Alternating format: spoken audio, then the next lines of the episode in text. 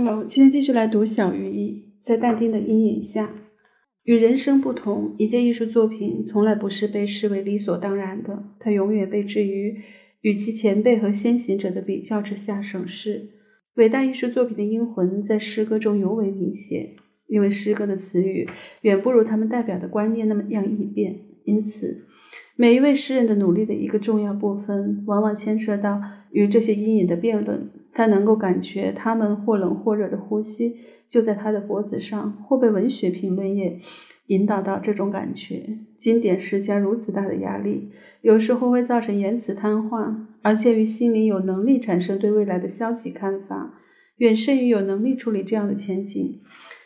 因此往往有一种倾向，就是把这个局面视为绝路。在这类情况下，天生的无知以至伪造的纯真似乎都是赐福，因为这使你把所有这类幽灵都视为无稽之谈，并仅仅基于你对自己的实际舞台风度的感觉而歌唱，最好是以自由诗。然而把这样的局面视为绝路，往往不是暴露勇气的缺乏，而是想象力的贫乏。如果一个诗人寿命够长，他将学会如何应付这类干旱期，不管其来源，用它们来服务于自己的目的。未来的难以承受要比现在的难以承受容易面对，原因之一是人类的深谋远虑要比未来可以带来的任何东西都更具毁灭性。欧几里奥·蒙塔雷今年八十一岁了，并已把很多未来他自己的、别人的留在背后。他的传记中只有两样东西可算是瞩目的。一是他曾在第一次世界大战期间服役，在意大利军队里任步兵军官；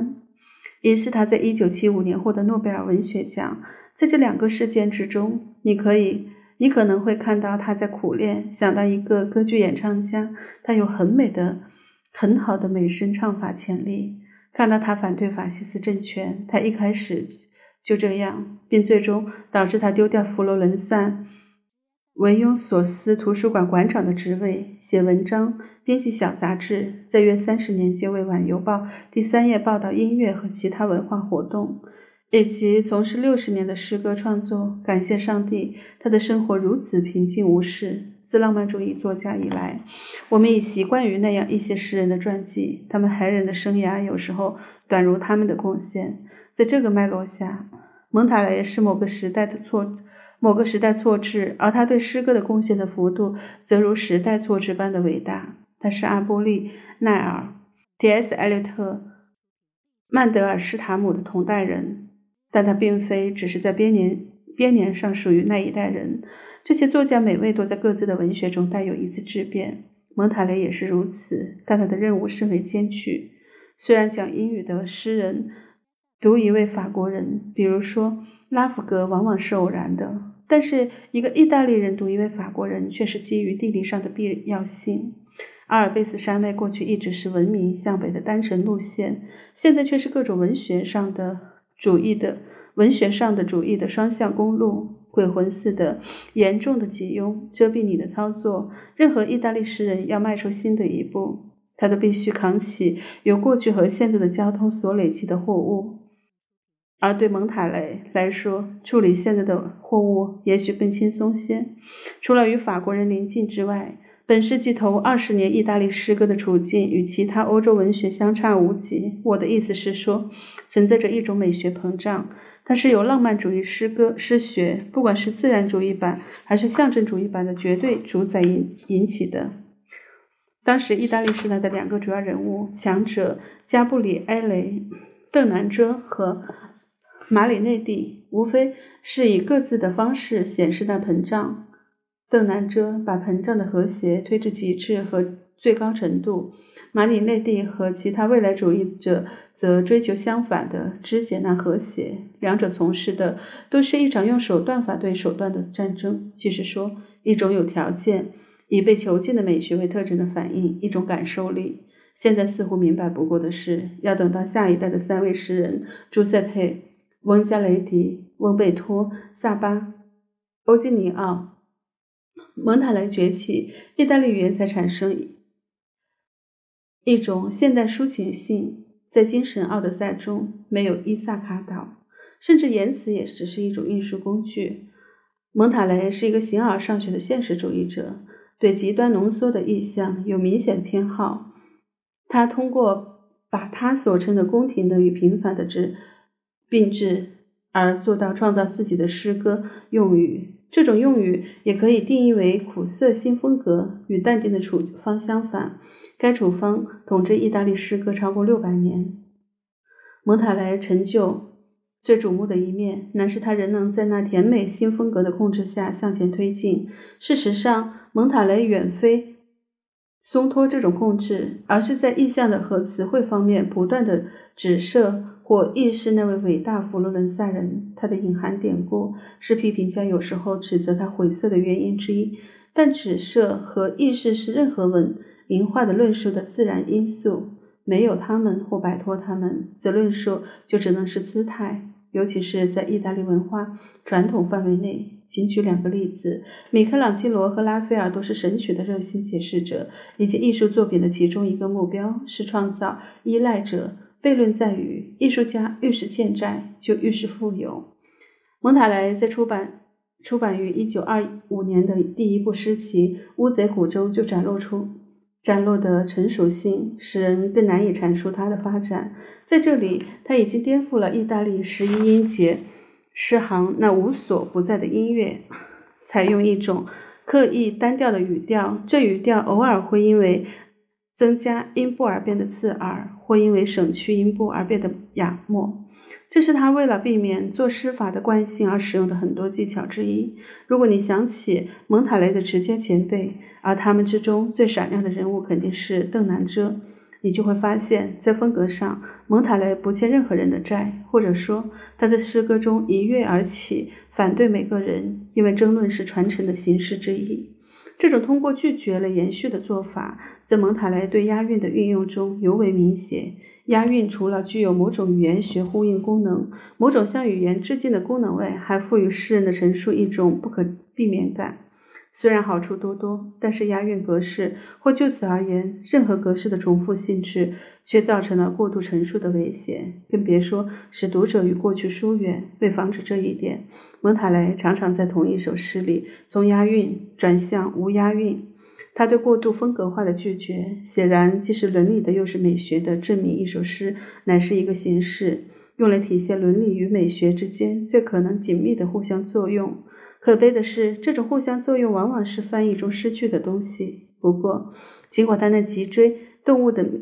觅食性，用他最具洞见的批评家格劳科卡邦的话说失去了，但是蒙塔莱人很好的在翻译中保存了下来，通过不可避免的陷入另一种调性。翻译由于其解释性的本质，以某种方式追上了原文。因为他澄清了那些可能被作者视为不正自明，因而被原文读者忽略了的东西。虽然那微妙考虑周到的音乐大部分失去了，但美国读者在理解其意义方面有一个优势，并且较有可能不在英语中重复意大利读者对晦涩的指控。就目前这本诗集而言，唯一的遗憾是在脚注中没有包括对原诗中押韵格式和格律的说明，毕竟脚注正是文明保存下来的地方。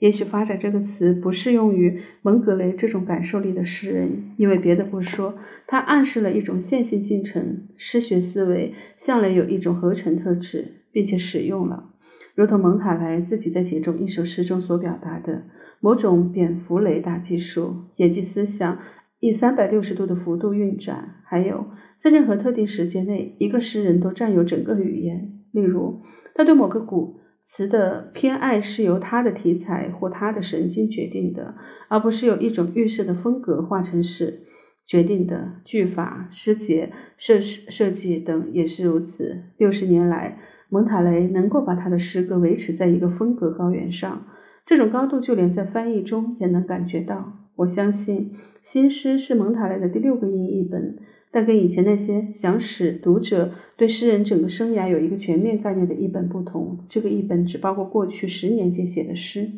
因而刚好碰上了蒙塔莱的最新一九七一年诗集《萨图拉》。虽然把他们视为诗人的终极作品是无知的，但是由于作者的年纪和他们统一的主题，也即他妻子他妻子的的逝世，他们依然在某种程度上传达了一种定局的气息，因为死亡作为一个主题永远产生一幅自画像。在诗歌中，如同在其他形式的论述中，受话者之重要性不亚于说话者。新诗的叙述者专心致志，企图估计自己与他的对话者之间的距离，然后推测他如果在场的话会做出的反应。他的话必然会指向沉默，更多的隐含于回答的方式中，而这不是人类想象力负担得起的。这个事实赋予了蒙塔雷的他毋庸置疑的优越性。在这方面，蒙塔雷既不像 T S 艾略特，也不像托马斯哈代，两位常常被拿来与他比较的诗人，而更像是新罕布什尔布什布什尔时期的罗伯特弗洛斯特，尤其是弗洛斯特关于女人是由男人的肋骨做成的看法，意思是既不是要被爱，也不是要来爱，又不是要被判断，而是要成为乳制判官。然而与弗洛斯特不同，蒙塔雷处理的是一种继承事实的优越性，不在场的优越性，而这在他身上激起的与其说是一种内疚感，不如说是一种分离感。他在这这些诗中的第一人称叙述者被放逐到外时间，因此这是一种死亡在其中扮演了特殊角色的情诗，类似于死亡在神曲中或被在比特拉克致劳拉女士的十四行诗中扮演的角色，领路人的角色。但是在这里，沿着相同的路线行进的不是一个不同的人，他的讲他的讲话和神圣的期待没有什么任何关系。蒙塔雷在新诗中展示的是想象力的那种粘着力，是抢在死亡之前的那种迫切感，因为这样一来，他也许就可以抵达阴魂的王国，并发现基尔罗伊在此时认出他自己的笔迹。然而在这些诗中，没有对死亡的变态着迷，没有假身，诗人在这里所谈的乃是一种这样一种不在场，它使自己被感知，而且是以跟他曾经用来显现他的在场完全相同的细微语言和细微感觉、亲密性的语言来使自己被感知的。所以这些诗采用了极端私人的音调，以他们的韵律学，以他们对细节的选择。这个声音是一个男人跟女人说话，常常是偶尔低语，它总的来说是蒙塔莱诗歌最显而易见的特点。但这一回，个人音调变到一个事实的加强，也即诗人的第一人称叙述者所谈的都是真实的他和真实的他曾经知道的事物，拔鞋子、手提箱，他们曾经住过的酒店的名字，共同认识的朋友，两人都读过的书籍。从这类食物中，以及从亲密言语的惯性中，出现一些私人神话学，它逐渐获得了与任何神话学相称的所有特色，包括超现实式与变形等。在这神话学中，有的不是某种有女性胸脯的斯芬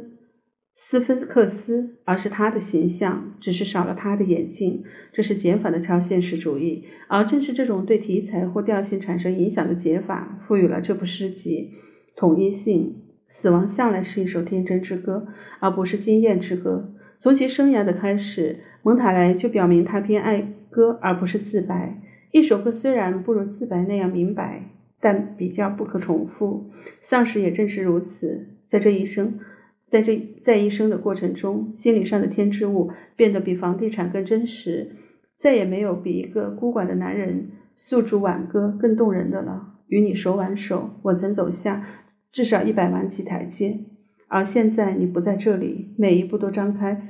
一个虚空。即便如此，我们漫长的旅程也是短暂的，我的旅程也仍在继续。尽管我已不再用不再不用再去操心、联系、预定、行李，不用再去对那些相信相信所见即真实的人感到失望。我曾走下几几百万起台阶，与你手挽手。当然不是因为你有了四只眼睛就看得更清楚，我走下它们是因为我知道，虽然昏暗模糊，但你的才是真正的眼睛。除了其他考虑外，这里指涉的继续孤身走下台阶，呼应了神曲中的某某种东西，奇尼亚一和奇尼亚二，以及一九七一年日记和一九七二年日记。这些构成本集子的诗充满了对但丁的指涉，有时候只是包括单个词，有时候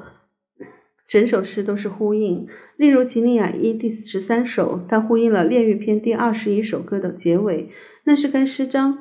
最骇人的场面，但成为来蒙塔莱诗学和人类智慧的标记的标志的是他那颇荒凉的、近乎耗尽的下降的音调。毕竟他是在跟一个与他共度多年的时光女人说话，他很了解她，知道她不会欣赏悲剧性的颤音，他显然知道他是在往沉默里说话。他诗歌中的停顿暗示了那虚空的接近，这虚空被写得有点熟悉，如果不是实际上有人居住，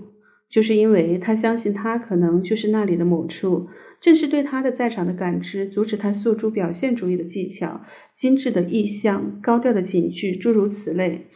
他这个死者也会讨厌言辞上的浮夸。蒙塔雷已经够老了，深谙古典式的伟大诗行，不管其想法多么捷径，都是奉承观众，因而基本上是自我服务的。而他非常清楚他是在对谁和对哪里说话。在这样的不在场的情况下，艺术变得谦卑。不管我们的智力多么进步，我们依然非常容易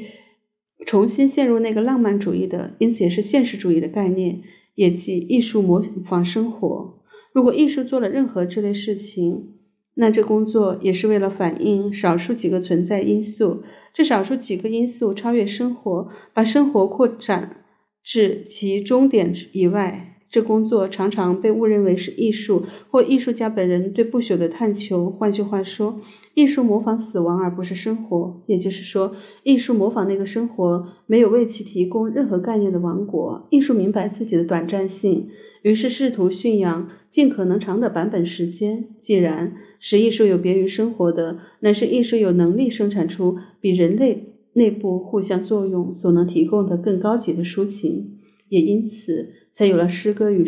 来世这个概念的契合。如果不是由诗歌发明了来世这个概念，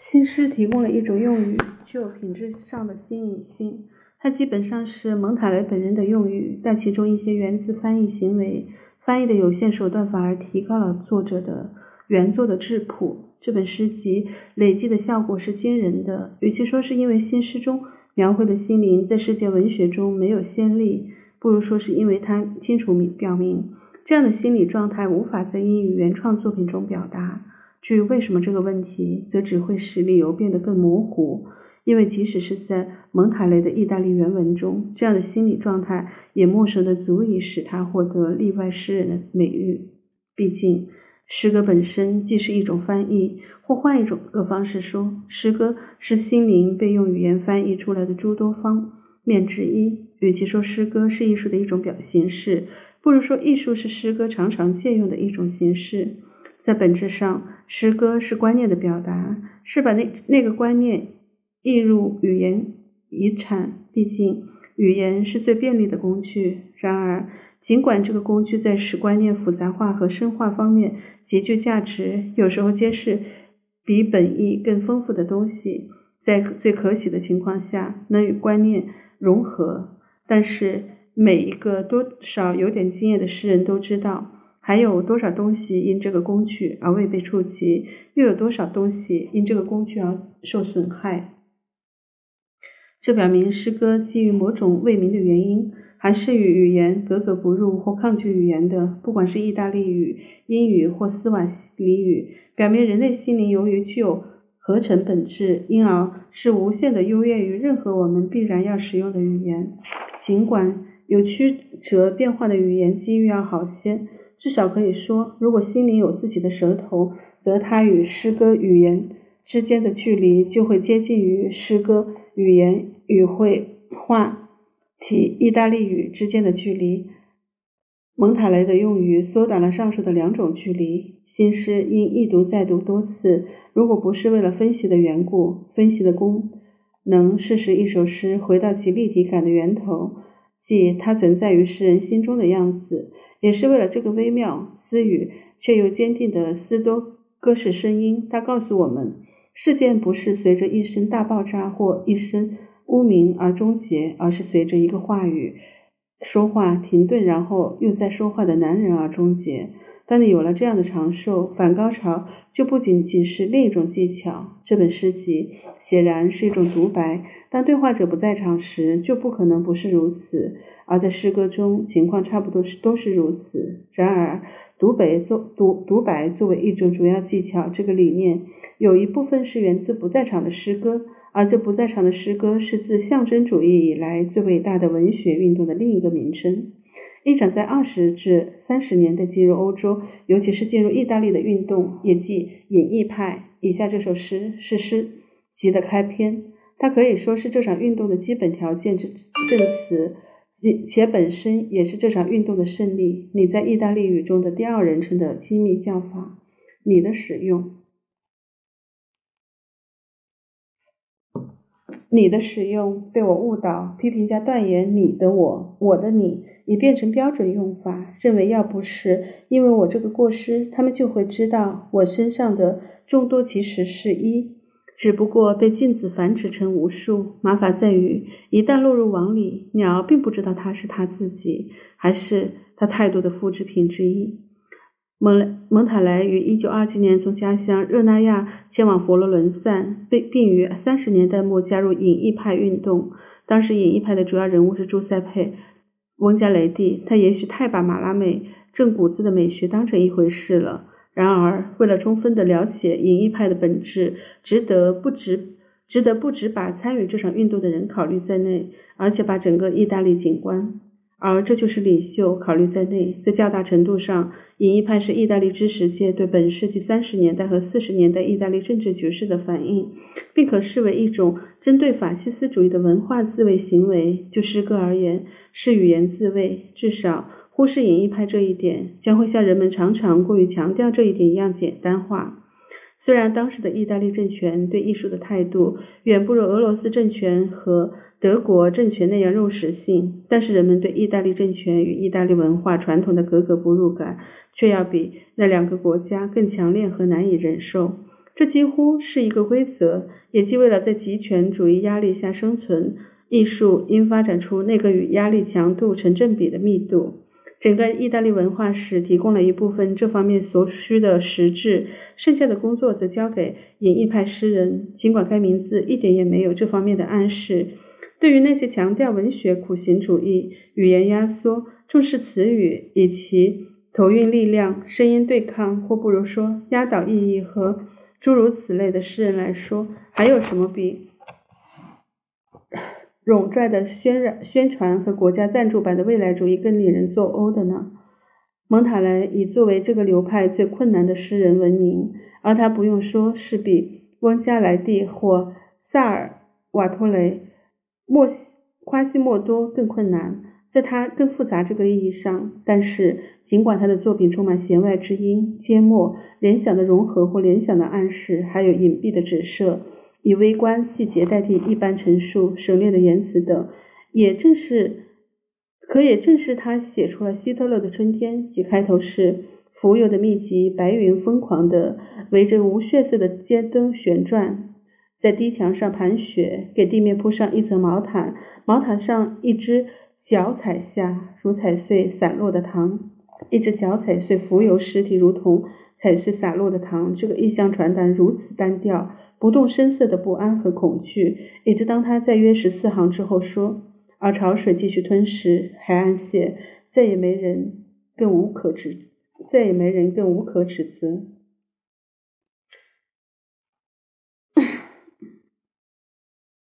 这听起来就像是抒情。这些诗行很难使人想起演艺派这象征主义的苦行变体，现实要求更实质性的回应。而第二次世界大战，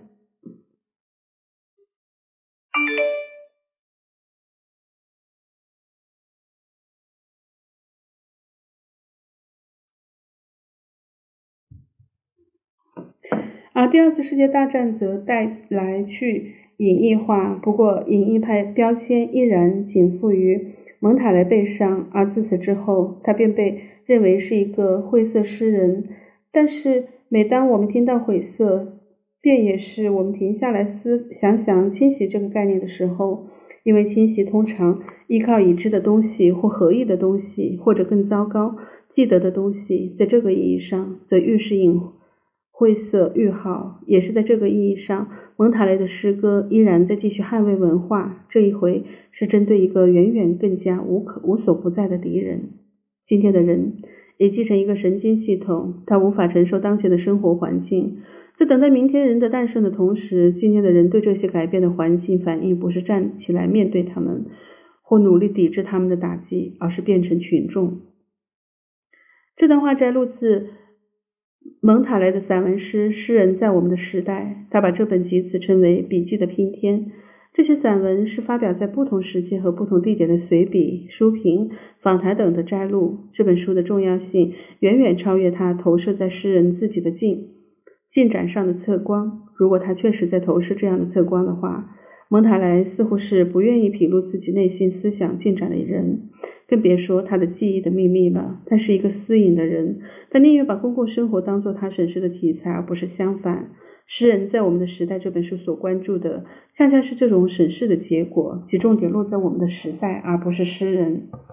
这些散文一方面缺乏编年顺序，另一方面语言扼要清晰，从而为这本书提供一种诊断或裁决的意味。病人或被告是文明，他相信自己是走，而事实上是被一条传传送带带走的，带着走。但是介于诗诗人知道自己是这文明的肉中之肉，因此既没有包含治疗，也没有包含康复。诗人在我们的时代，事实上是这样一个人的令人沮丧、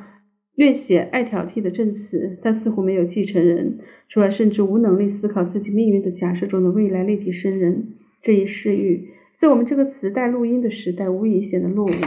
并且暴露了是一个欧洲人在讲话这个事实。然而他很难确定蒙塔雷的哪一个视角视域更可怕，这个或以下这个。它来自小遗嘱，这是一首可以切一个叶子掉在这里皮笔的诗。小遗嘱，我只有这彩虹留给你作为遗嘱，证明一种备受争论的信仰，一种比火炉中的硬木燃烧得更慢的希望。请把它的粉末保存在你那带进小粉盒里。当所有灯盏熄灭，萨达纳舞曲变成地狱，而幽灵般的路西法降落在泰晤士河、哈德逊河或塞纳河一个船头上，拍击他因竭力而半断的沥青翅膀，对你说：时候到了。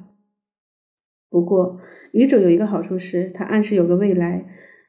与哲学家或社会思想学家不同，诗人思考未来是出于职业上对其受众的关注，或对艺术的必死性的意识。第二个理由在诗人在我们的时代中扮演较大的角色，因为艺术中的内容正在缩解，恰如个体之间的差异正在缩解。这个集子里的文章，凡是听上去不像讽刺或挽歌的，都是那些关于文字艺术的。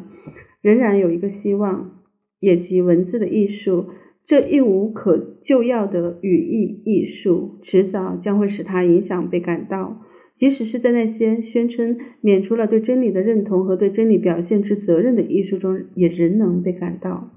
这是雷塔蒙，这是蒙塔莱对文字的艺术所能做出的最积极的论断断言了。然而，对文字的艺术，他也不放过它，并做出以下评论：属于一个再也不能相信任何东西的时代。这对于任何深信这种虚无的终极高贵性，或深信这种虚无需要某种神秘性的人来说，也许是一件值得骄傲的事，但它不可能不可以成为任何人的这样一个借口，也即仅仅为了使自己有一种风格而把这种虚无转变成对生命的似是而非的肯定。援引蒙塔莱是一件又惑人又危险的事，因为这很容易变成一份全职工作。意大利意大利人有他们对待未来的方式，从雷奥纳多到马里内蒂。不过，这种诱惑与其说是来自蒙塔莱言论的警句特质以至预言特质，不如说是来自他的语调。但是这语调就使你相信他的发音发声，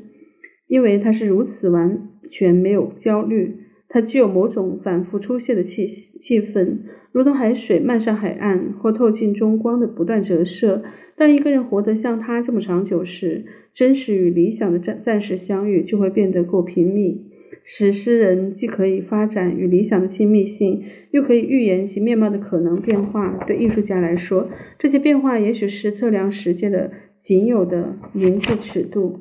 这两本书几乎同时出版，但颇为引人注目的是，它们似乎合并了。最终，诗人在我们的时代成了新诗的第一人称叙述者所希居的外时界里最恰当的图示。在此，这与神曲正好相反。在神曲中，这个世界被称为那个领域。对莱塔对蒙塔莱的第一人称叙述来说，他的不在场是可触可摸的，就如同对但丁的第一人称叙述者来说，他的在场是可触可摸的。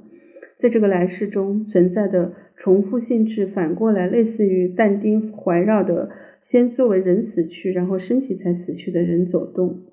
诗人在我们的时代为我们提供了一幅素描，而素描总是多多少少比油画更可信。描绘那个过度拥挤的螺旋式风景，里面充满了这样一些正在死去却还活着的生命。这本书听上去不是太意大利，尽管这个古老文明在很大程度上促成了这位老文人的成就。用欧洲和国际这两个词来形容蒙塔莱，也同样显得像普遍这个词的令人厌倦的委婉语。